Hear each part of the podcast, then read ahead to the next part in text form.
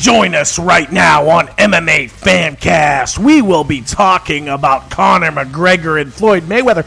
It is finally official. Can you actually believe it? Is this actually going to happen? It will. The contracts are signed, ladies and gentlemen. We are just five, six days away from Bellator 180, the largest MMA card in the United States of America, not from the UFC. That is exciting. It's something to look forward to. Even if it is guys that are past their prime, we're going to talk about that and much, much more. Join us right now on MMA Fancast.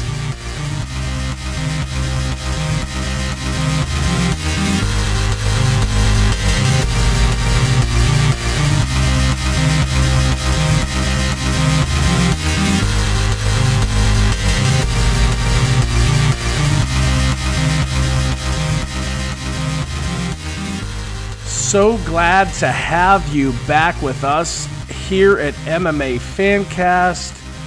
Ladies and gentlemen, there is a lot of good stuff going on in the world of MMA. We're going to cover as much of it as we can here in this 60 minute program.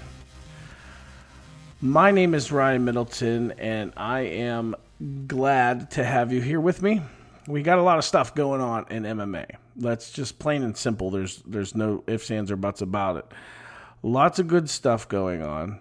We have some fighting that's going to take place this weekend, this upcoming weekend at Bellator 180, which I got to tell you, I believe this to be not just the biggest Bellator card of all time, but I'm going to go out on a limb here and say that this is the biggest mixed martial arts card in the United States in the history of MMA United States that's not the UFC.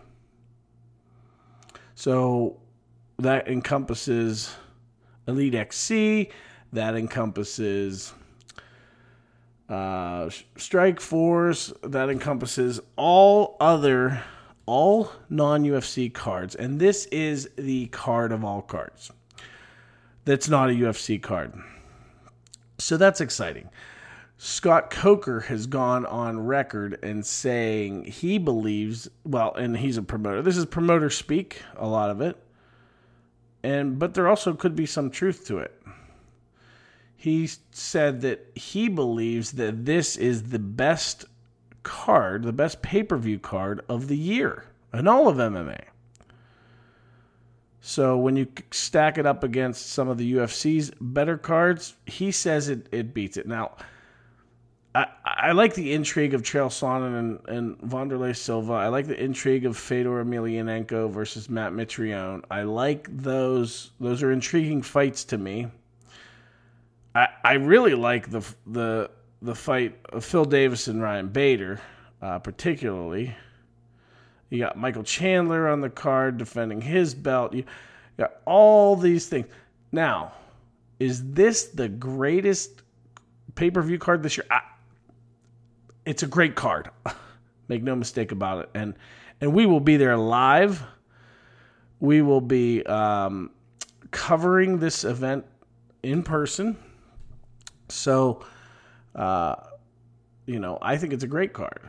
Uh, however, to I, I would I would stop short of saying that it's the best card of the year. Um, I think there's some UFC cards that have been very good cards, and so I would certainly stop short of that. We're going to talk more about that a little later on the program. We're also going to talk m- more about Conor McGregor and Floyd Mayweather are going to go at it, and that is reality now, and that is that blows my mind.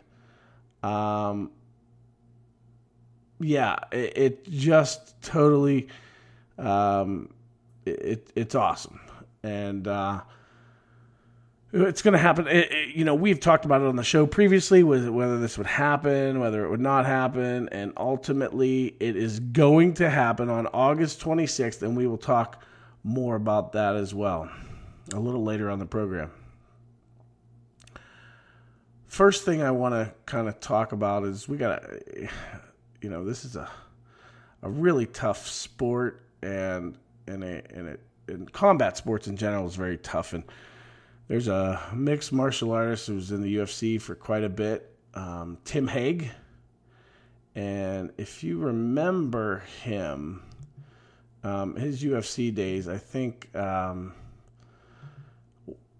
somewhere where you might remember him would be uh, he fought in the UFC. He fought uh, Pat Barry. He beat Pat Barry. He also fought Todd Duffy. He fought Joey Beltran. So he fought some some big guys. He also lost to Matt Mitrione in his last fight in the UFC, which is like in 2011. He fought in uh, many MMA events before and after his his run in the UFC. Um, and actually, his run in the UFC was interrupted by a couple uh, a couple fights outside of the UFC, and then he got to come back. Did not really have a very successful um, UFC run. I think he went uh, one and four, but you know, his overall record early in his career was very good. He was a 10 and 1 fighter at one point with a win over Pat Barry, which is certainly uh, no no slouch there. Um, taking a look at his anyway, he left MMA. He fought his last MMA bout last year, about a year ago, in in, in July, in Russia. After uh, he's a Canadian. He's fought a lot of fights in Canada with uh, you know various promotions. Well, the other night he was in a boxing match. He's he fought I think his first boxing match in 2011. He's had a, a couple last year, and then he fought the other night, and uh, it wasn't good. He he suffered a pretty bad concussion or knockout, and uh, he's now in a coma. And so um, yeah, our thoughts and prayers uh, go out to Tim and his family. Um, we we really wish the best for him. Um, he's only 34 years old, a, a young guy, um, and uh, we just hope for a speedy recovery. Hope that um, something miraculous happens so that he is able to resume and continue um, being the not even in the fight game, being the man uh, that he's created to be. And so um, just pray for his family. Also, we have another, uh, Matt Hughes. Um, he suffered a was in a car accident that involved a train, and it is being reported that he is awake and responsive at this point, uh, but not much other information is out there at this time. So Matt Hughes is certainly someone, and and if you're a, if you're newer to MMA, if you're a newer MMA fan, um, think about GSP. Well, even it, eh, some of you have even some of you that are listening are even newer fans than that. So um,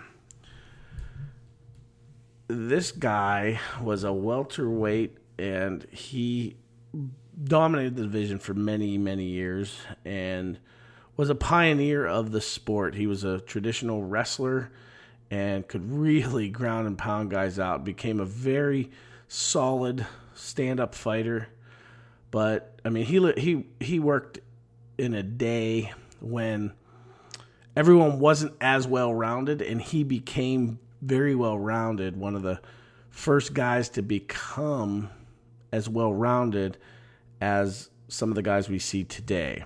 And so, um, really a pioneer of the fight game, uh, and and he is uh, fighting for his life at this point. And so, um, we just uh, our thoughts and prayers here at MMA Fancast and Octagon twenty four seven go out to both Matt Hughes and Tim Hague if you were a good MMA fan, you were up early on Saturday morning.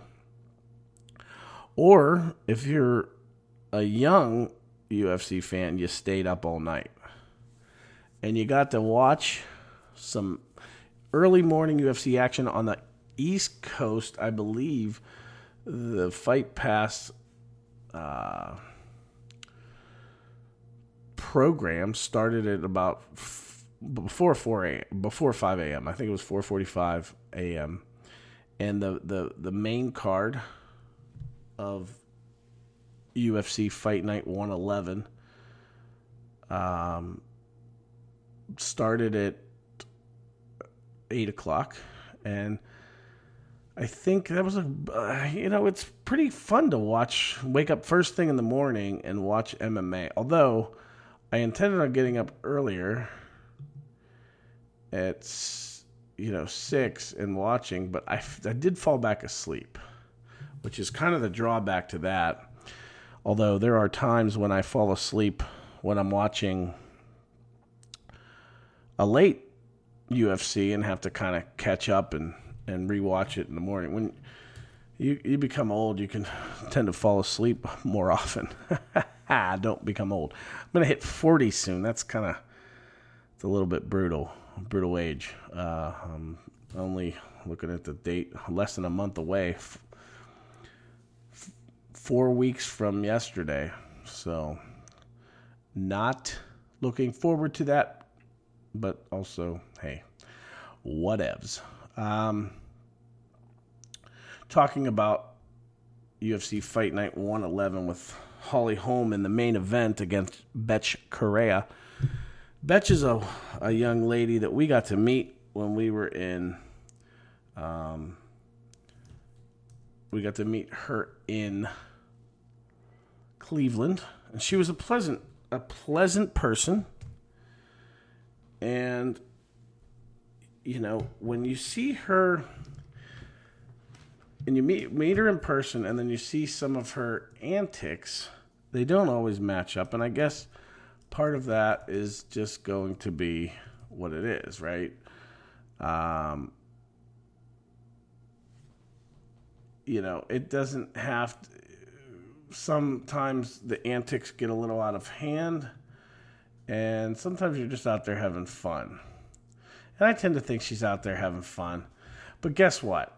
When you start taunting your opponent, as she did against Holly Holm, and then immediately gets knocked out by a head kick, it is quite ironic and it is quite funny.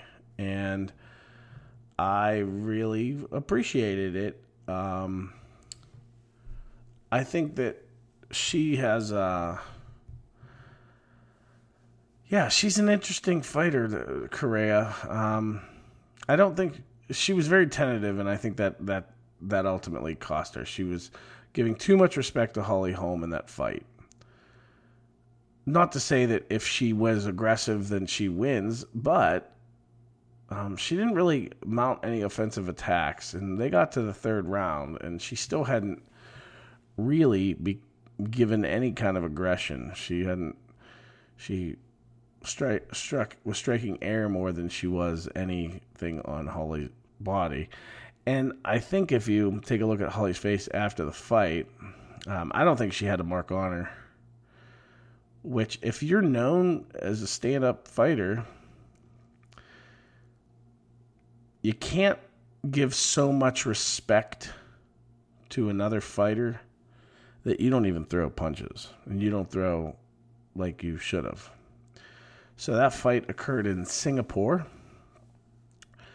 And, uh, you know, I've heard a lot of good things about Singapore uh, from fighters and from uh, friends. And so um, that's going to have to be maybe next time the UFC is in Singapore, which could be a while, but the next time it is, maybe MMA Fancast and Octagon 24 7 will have to venture out there.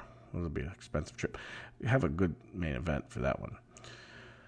Andrei Arlovsky suffered uh, a defeat, a unanimous decision It was his fifth in a row. Um, against Marcin Tybura. Tybura. And I, you know, I liked, I like Andrei Arlovsky, and th- that's exactly the reason why uh, that's the type of guy you want. I want to see retire. I don't want to see him become a punching bag and have it affect his brain. It's the same kind of thing with Chuck Liddell and um, you know all kind of guys. You don't want to see them hang on too long to where it affects them for the rest of their life. And so um, I'm hoping that Arlovsky realizes after five losses in a row that it might be time to hang it up. I think Andrei Arlovsky has had a stellar career. He doesn't need anything as far as accolades, as far as um, I think he's he's made his mark, and he's a well respected heavyweight. He's a he's a historic heavyweight, and he's not going to do anything to his legacy um, in a positive way by hanging around. Now, we've talked about this before. It is really hard for fighters to leave the sport now because they're making money, and these are a lot of these guys are guys that fought for almost free at one point, even at the top of the card. So it's hard, and I get it. And you're going to need that brain. And so, um, just hoping he, I'm, I'm hoping he makes the decision. I think it's time. Uh, the rest of the card, you had Colby Covington, who this is a this is a young, tough guy, very good wrestling, and he dominated Dong Hyun Kim for the entire fight. And this is a very interesting fighter Colby Covington is because he, he's in the same camp as Tyron Woodley. And yet, after the fight, he's calling out Woodley and pretty much insulting Woodley. So, very interesting that that is occurring between two fighters who fight in the same camp. And he's actually talked about how some of his time sparring with Woodley that Woodley just couldn't hang with him. Very interesting stuff from Colby Covington, but he might be taking the, uh, you know, the the the trying to get on the quick path to um, up the rankings. I don't know, um, but he's very very good. He's got to get a couple more wins under his belt before we'll be talking about him getting a title shot, though. And then you had RDA with a pretty dominant decision win over Tarec Saffiedine. You know, um, RDA looked good. It was his welterweight debut, and uh, who knows? Maybe him and Colby Colby Covington are on a collision course to face each other in the welterweight division. Takanori Gomi uh, also got a loss, and uh, that was the headliner on the um, prelims. Another legend, a guy that um, you can kind of see the the sport has passed him by. Uh, however, he's he's not along those lines of a guy who's you feel like although maybe you should, that you feel like is is, is taking so much head injury. Um, it doesn't seem like he's getting knocked out easily. You know, this was a, a submission. He got RNC'd, but uh, an RNC stands for rear naked choke. Um, and Jon Tuck's a, he it looks like he could be a stud. Walt Harris um, looked good in his win he's a big boy. I, I don't know with his excess just girth. Um, if he could hang with an elite guy like Stipe, I, am certain that he wouldn't. Um, not in the shape that he's in at this point, but if he starts going to work every day and and and taking it as seriously as you know some of the other guys do, who knows what Walt Harris could do? He has he has some. He certainly has a future ahead of him. So, a a good overall card, I would say, out of uh, UFC Fight Night 111 Holm versus Correia. Uh, I, not much else uh, to really cover there. Now, talking about Floyd Mayweather and Conor McGregor. We've talked about this fight for months now, and it actually is going to happen.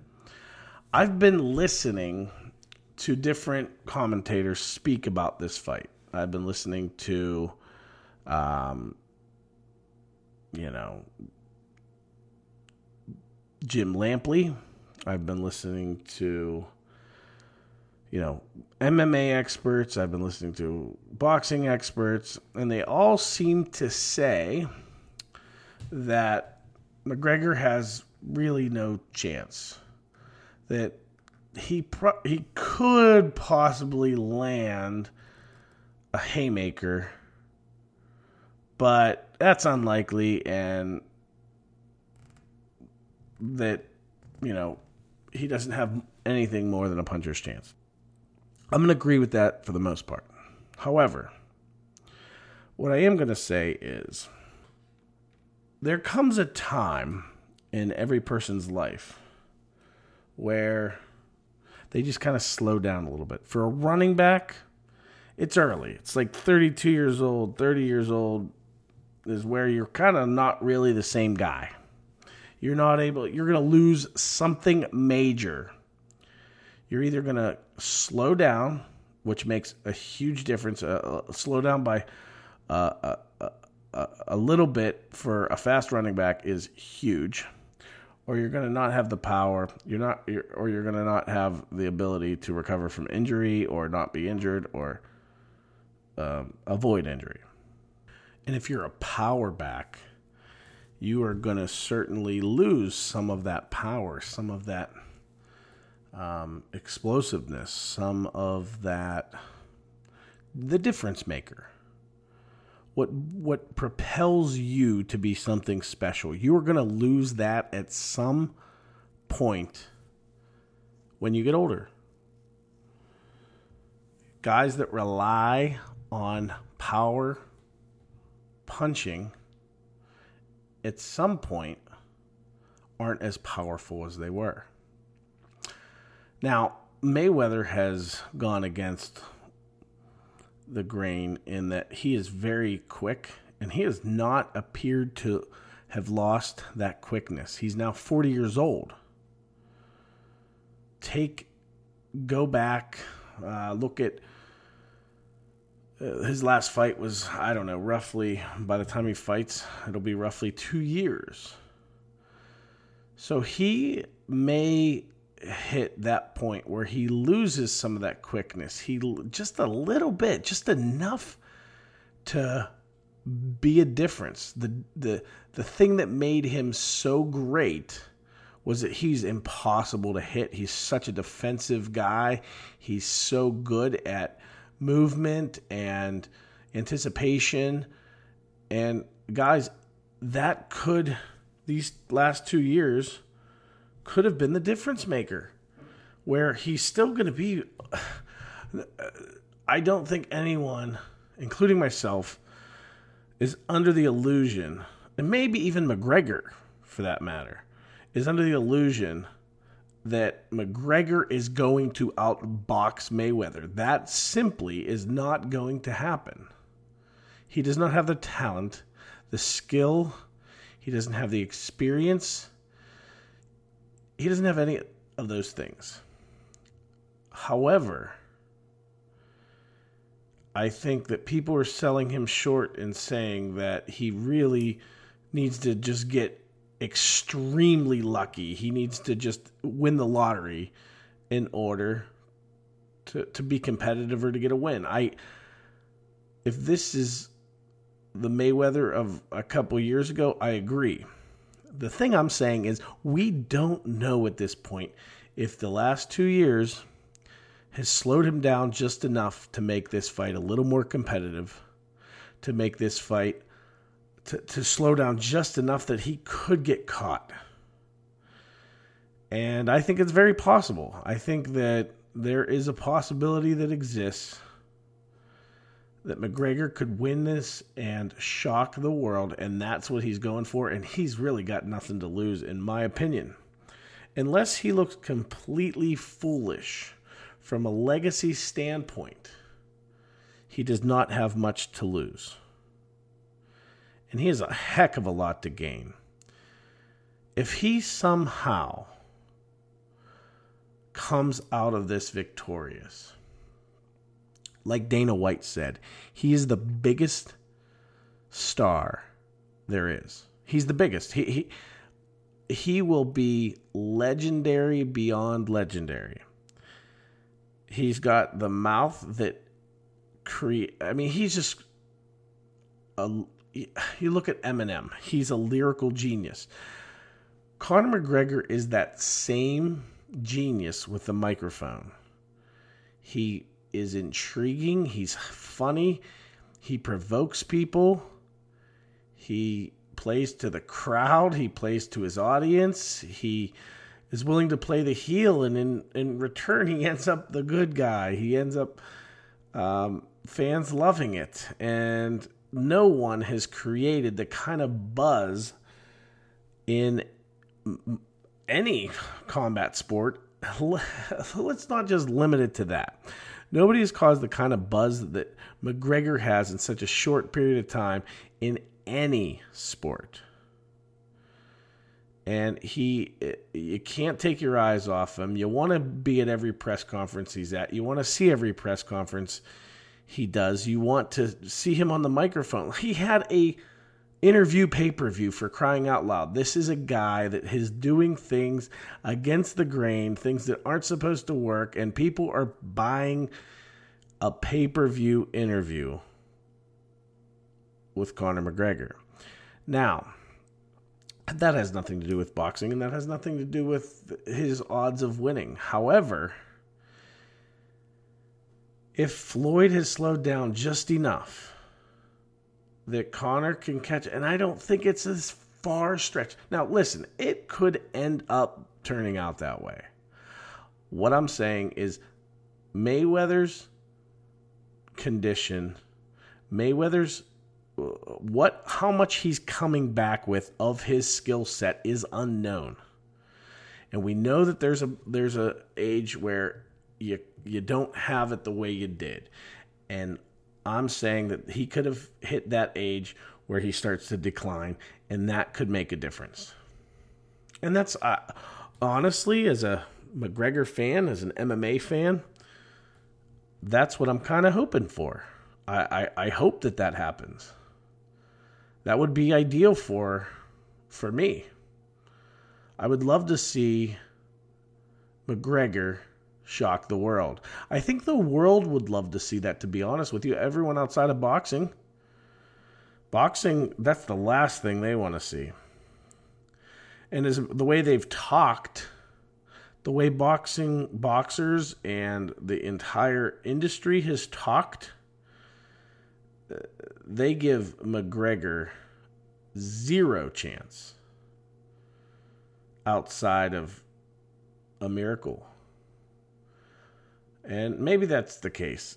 I, I like to hang on to the chance that he could he could figure out a way to win. And this is a guy that has surprised us time and time again. We should stop being surprised by him. And he brings it. The guy is dedicated to his craft. He's he he's he's phenomenal and we will see what he can do, what he can do in a boxing ring. And he seems to think that um, he's not as far off as as everyone else does. We'll, we we shall see in due time. Um, we talked a little bit earlier about Tim Hague and the brain injury, and he was fighting for his life. Um, while we are recording this, um, we've gotten the unpleasant and heartbreaking news that Tim Hague has passed away. Um, f- his sister posted on Facebook that, that he passed away at some point um, on Sunday, June 18th, which is when we're re- when we're recording this podcast. So, um, our thoughts and our prayers uh, certainly go out to Tim's family. Um, very sad to hear um, that. Moving on, um, talking about back to McGregor, I'm really looking forward to what will transpire with press conferences, with um, the the hype that lead leads up to this fight. I think that I, I'm really interested to see that dynamic take place. The the head games that will come along with this, the confidence that McGregor will show, and you know, there's a lot of people saying that McGregor is going to could get frustrated and could be willing to take whatever fine, whatever um, penalty he was he's contracted to get should he kick or elbow or do anything outside of the rules of boxing that that would make him legendary. And that would um, easily be worth the whatever the fine is whatever the the the penalty is and just attack if he gets frustrated with, you know, keeping it to boxing and gets frustrated with not being able to hit um, Mayweather. That, you know, I don't know what. I don't think he likes to to part with money, and there's no guarantee that um, that he would end up making more money because of that. As a matter of fact, I, I think it's foolish to think you're, oh, I'll definitely make more money because of that. So I think that's kind of silly. But that's been thrown around a lot by a lot of different people. I, I heard Lamp, uh, was it Lampley talking about that? Or no, it was Ted, uh, Teddy Atlas was talking about watch out for him. I think he did said something on Sports Center or something. Watch out for him doing something silly or crazy or something like that. And well, I mean, I don't think that that's something you can. If you're if you're Mayweather, that's not something you can be thinking about at all. And as a matter of fact, if I'm Conor McGregor, that's something I want Mayweather to be thinking about. It's just like having multiple weapons in a mixed martial arts uh, bout. If uh, you have a good shot and you have a good takedown, you know people are going to do things a little differently. They're not going to throw as many leg kicks if they think you're going to catch the leg and, and shoot in for the for the takedown. So if McGregor can get Mayweather thinking about, you know, is he going to take a shot? Is he going to kick me? Is he going to lose his temper and elbow me and rough me up? Dirty boxing. Um, is he going to throw a short elbow? That might affect you know, the clinch. That might affect how Mayweather Mayweather's thinking. If you're thinking about is this guy going to elbow me? Is he going to break the rules? Then you're not thinking about what's the best way to defend myself right now. Should I get off the ropes? Should I all of those things. So hey, if I'm McGregor, I'm I'm gonna use that to my advantage, and I'm gonna um I'm gonna allow Mayweather to think that I'm willing to pay that fine, and that may I think that very well could be um a part of the strategy. I think that very well could be a part of um the mind games that McGregor loves to play. And you know, I haven't seen too too much pre-fight with uh, Mayweather. I know he likes to talk. I know he, I've seen some press conferences where he's yelling, even promoting, where he's yelling at guys and and and uh, getting guys going, and you know some of the what's this? I'm gonna get this guy that that that kind of stuff. And so he's he's a gamesman as far as that goes too. So we have uh, over two months of uh, pre-fight stuff going on until August 26th.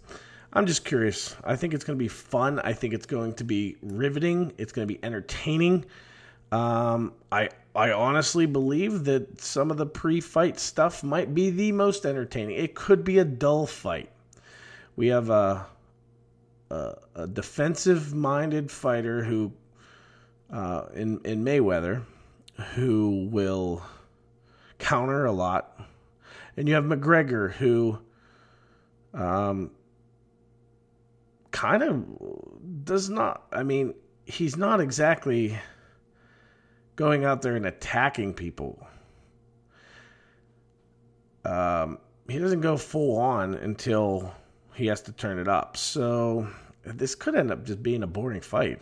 This could end up being, and I've heard other people say that as well, that you know, if you thought Mayweather Pacquiao was a boring fight, then wait till you see this fight.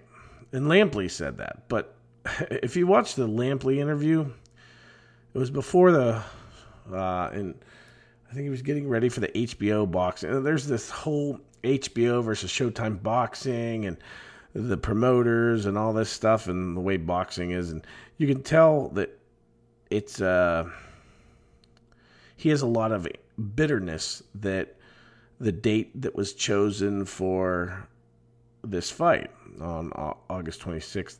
I guess because there's a HBO f- boxing match on the 16th or something, which would have to be like a Wednesday, a week and a half before. I don't know. Um, maybe it's the 17th or something, or the 19th rather.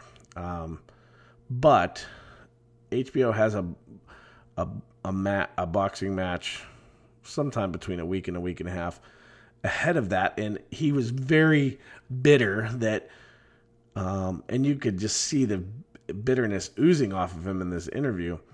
Uh, bitter that they chose the date they did. He thinks it's going to affect both buy rates, and I tend to think that McGregor and Mayweather won't have to worry too much about buy rates. They haven't even started the press conferences, the build up, um, the smack talk yet. And once that gets going, wow, this isn't just MMA anymore. This isn't just the press coverage that comes along with MMA anymore. This is also boxing press coverage. This is MMA press coverage and boxing press coverage. This is unprecedented the amount of press it's going to get you look at the press that Pacquiao and Mayweather got. Well, it's going to be much more than that. Um, ESPN will be all over it. Uh, Fox Sports will be all over it. And then you're going to have all of the mainstream media that are going to be involved in this. We will be there live on August 26th we will be doing a podcast right after the event. And so you'll be able to on August 27th, first thing in the morning, get get immediate reaction from Mayweather Pack uh, Mayweather McGregor on this podcast. But you know, I I, I think that um, this could end up being a different fight than what the boxing, you know, experts are saying. As a matter of fact, I think that um, some of the MMA experts, you're like I listened to Luke Thomas today, and he's giving, he's also jumping on board with giving May, uh, McGregor no chance. And I, I just got to say, as many times as we've been surprised and the things that McGregor has accomplished warrant giving him a chance. That's, I mean, that, that's all I'm saying. And he'll, you know, he'll argue that, yeah, I, I said he has a chance, but I really don't.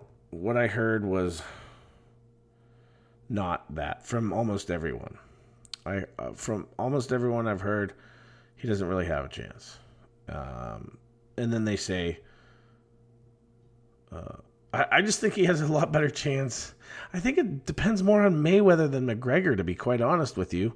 If Mayweather has is the same fighter he was in his last fight, then McGregor's in a, a heap of trouble, and I agree with everyone. However, there's you can't ignore a guy being 40 years old and thinking that he's going to be just as fast, he's going to be the same exact fighter. He could be, yes. But he also could be a different fighter. And um, I'm not banking on it for the for it to be a competitive fight. I'm banking on it, and but I I just think there's there's a lot up in the air with that, and uh, yeah,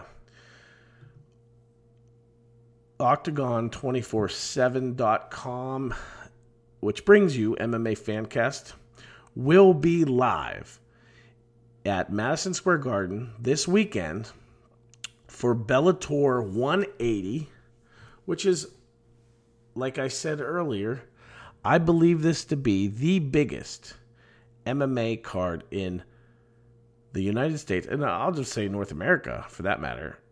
Um, that's not a UFC card.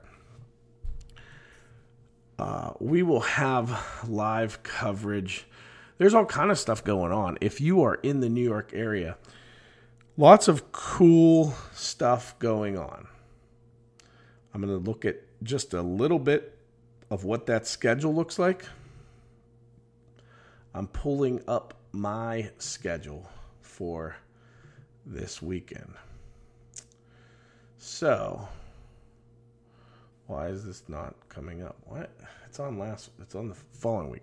Okay, so there is a press conference um, on Wednesday. Uh, I will not. We. I will not be there yet. We will be there, getting there on Thursday morning. There's a press conference Thursday morning that we will be uh, at that will have all of the. Uh, uh, so Wednesday's press conference, uh, uh, it's a it's a it's actually a media day, um, and Phil Davis, Ryan Bader, Gallagher, Machida, Gracie um, are among the attendees there. Uh, they, uh, you know, that's a noon Eastern Time press conference. Like I said, we will not be able to make that one. However, we will be there for Thursday's press conference uh, that takes place at 11 a.m. And the attendees are Chael Sonnen, Wanderlei Silva, and I don't know if you've caught the interviews with Wanderlei Silva he has basically said he does not know what will happen when he is in the same room with Chael Sonnen. So I wonder how far they're going to keep these guys apart. I will be there live to let you know, and uh, and yeah, it's it's looking good. But basically, the entire um, main of main card uh, cast will be there: Fedor, Matt Mitrione, Douglas Lima, Lorenz Larkin, Michael Chandler, uh, all, the entire. Uh, main card will be at this uh, press conference.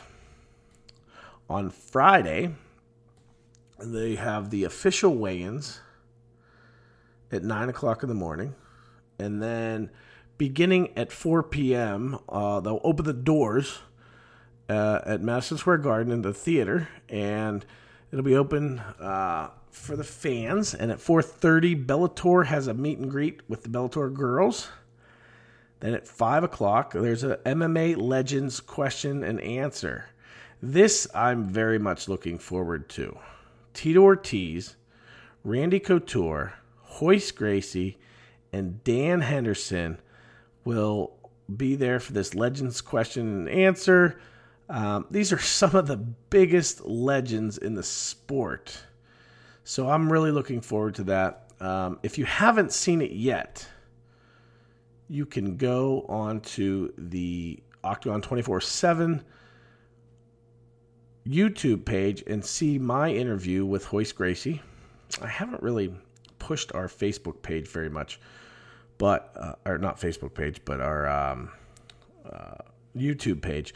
So go check that out. Um, a one on one interview with Royce Gracie and myself. And then at 6 o'clock on Friday, there are the ceremonial Bellator weigh ins. And that will be streamed live at Bellator.com. Then at 8 o'clock, or is it 9 o'clock? I think it's, uh, let me see here. It's an action packed evening. Okay, 8 o'clock. Dave and Buster's at Times Square. There's Bellator MMA Fan Fest. It's an RSVP event.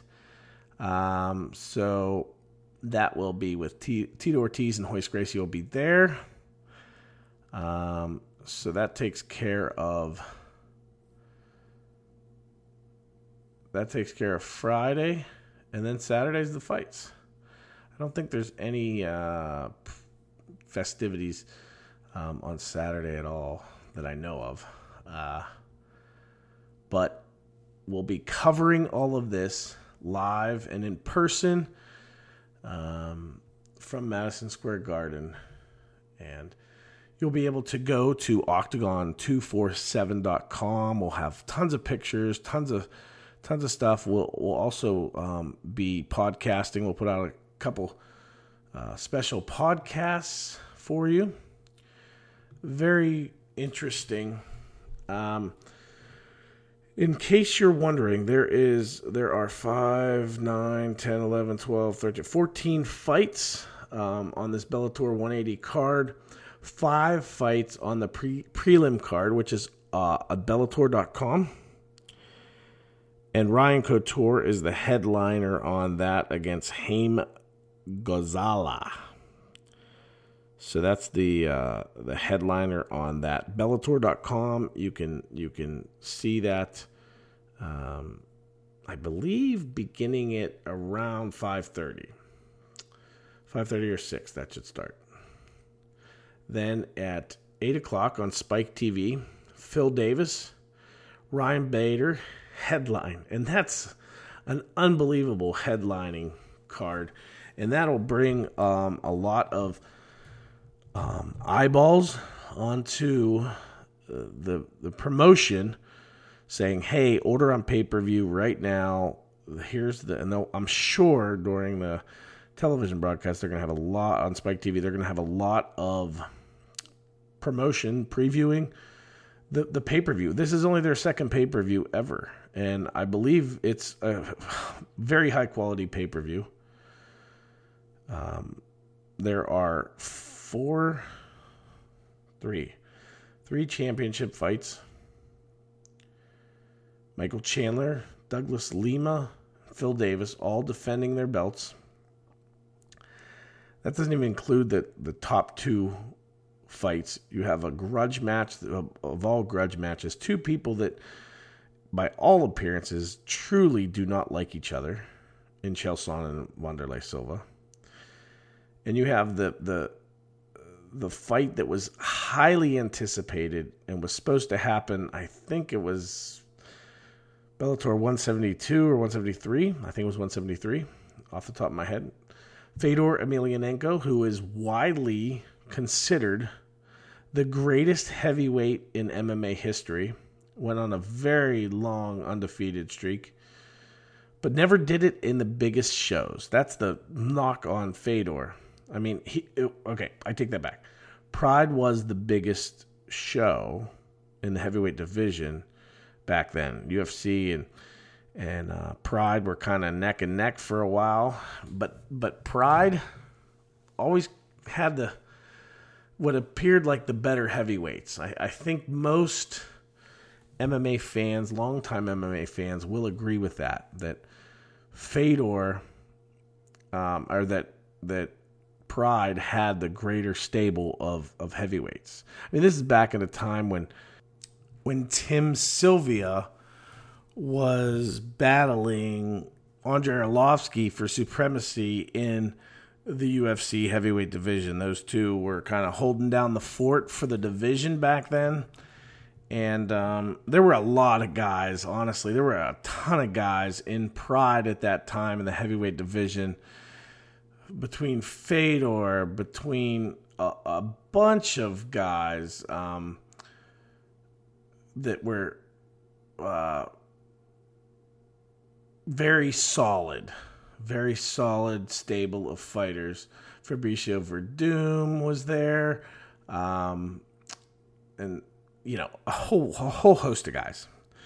So I think most longtime MMA fans will agree that Pride had a better stable of heavyweights at the time, and while Fedor didn't always fight the number one contender, over the course of this 10 year period that he didn't lose a fight, he fought most of those guys. He did fight him at one time. He had other fights in between. So he wasn't like, you know, when you're the UFC heavyweight champion, every fight's against a top one, two, three, four, five guy. Um, unless you're, you know, Michael Bisping in the, you know, middleweight division and fighting the 13th ranked Dan Henderson, um, which is an exception to the rule. Essentially, um, Fedor fought the top guys over time, but he also fought some novelty type fights as well.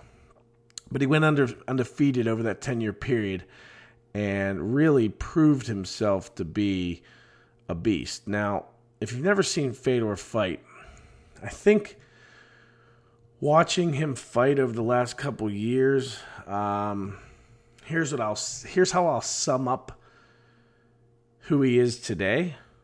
I think he is extremely dangerous, and he's most dangerous in the first couple minutes, first two to three minutes.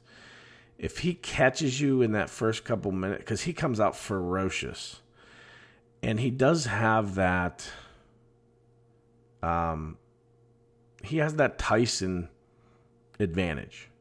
And when I say that I mean guys come in there intimidated. They're facing a guy that is legendary, they're facing a guy that has gone and banged and gone toe to toe with the best of the best of the best. So he has that mystique when he gets when you're looking at the on the other side of the the ring, or the cage, whatever it might be, um, from him, you are intimidated.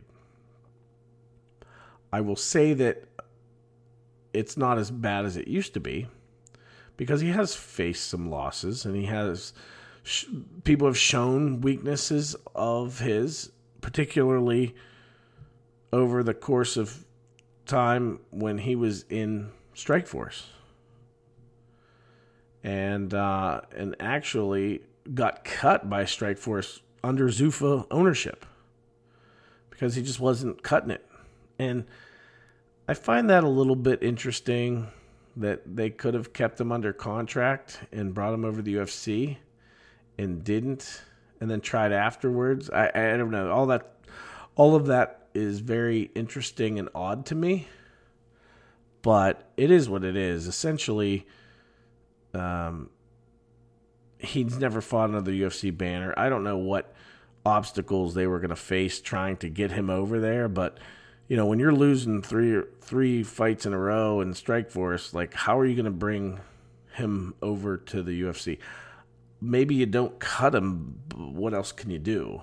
Um, I don't know if there were what what options existed with his contract. Doesn't seem like there would be a whole heck of a lot that they could have done.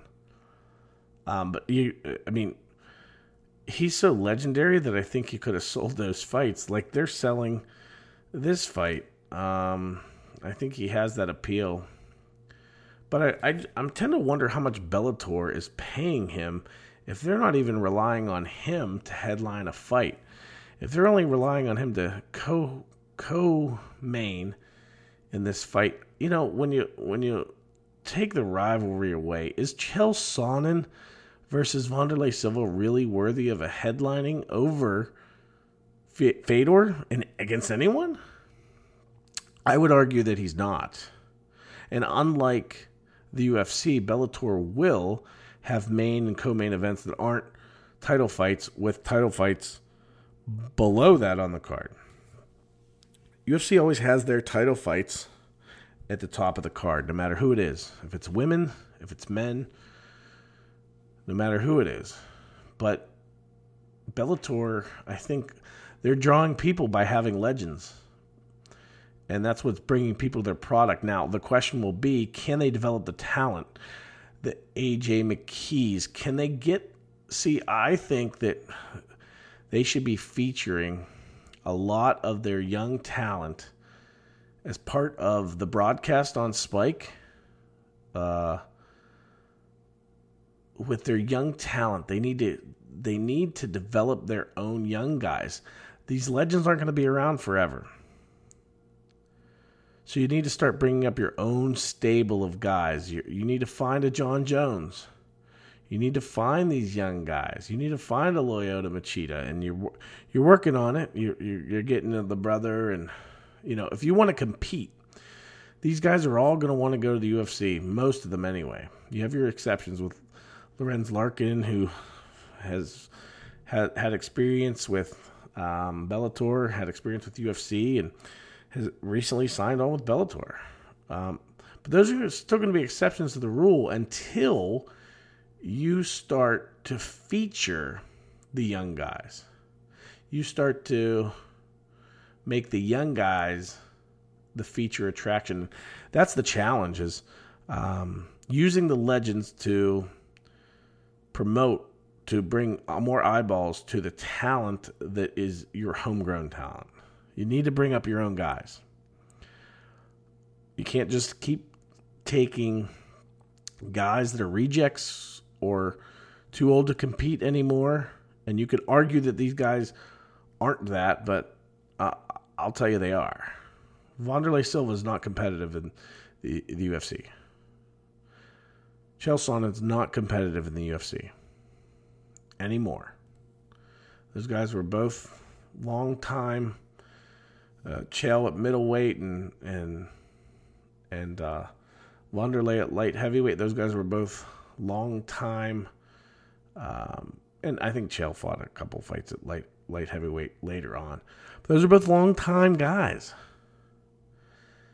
But they weren't competitive any longer, and it was time to see them go. And Bellator steps up, and listen, this whole talk about Chuck coming back um, and fighting, I hope is. I heard Wanderlei Silva talk about it now in, a, in an interview with Ariel Helwani. I I don't want to see that, although I would be nice to see Wanderlei and Chuck go at it again. But hey, I don't. I still don't want to see it. Even though Chuck, it's the chin. It it has nothing to do with the skills or the. It's Chuck's chin. It was gone, and and um, and as, a, as someone who, you know, you see you see this stuff that's happened when when you take these shots, and I just don't want to see him take these shots. I, I mean, Tim Hague is one one example. I mean, that's just reality of life, and last thing in the world I I, I want to see um, happen. So. Um, well, that'll about do it. We will um, be back later in the week with some more uh, special podcasts. But uh, Bellator 180 podcasts. We'll be talking about our experiences, our interactions, uh, behind the scenes stuff, and we hope you will uh, join us for that. We'll also have stuff on octagon247.com on a regular basis. So check out the photo galleries, check out the behind the scenes stuff. You know, part of the challenge of um, of being in New York and being trying to get video up on the website is that we can't always upload it quickly, um, or the internet's you know not not high speed enough, not high uh, upload speed enough to get good video uploaded. So we'll try to do as best we can. We'll we'll be taking plenty of pictures and videos and and uh, posting as much as we can. Uh, so um, that'll wrap us up. Um, on behalf of Octagon247.com and MMA Fancast, this is Ryan Middleton signing off, saying thank you so much for joining us, and we will see you again later in the week. Thank you and God bless.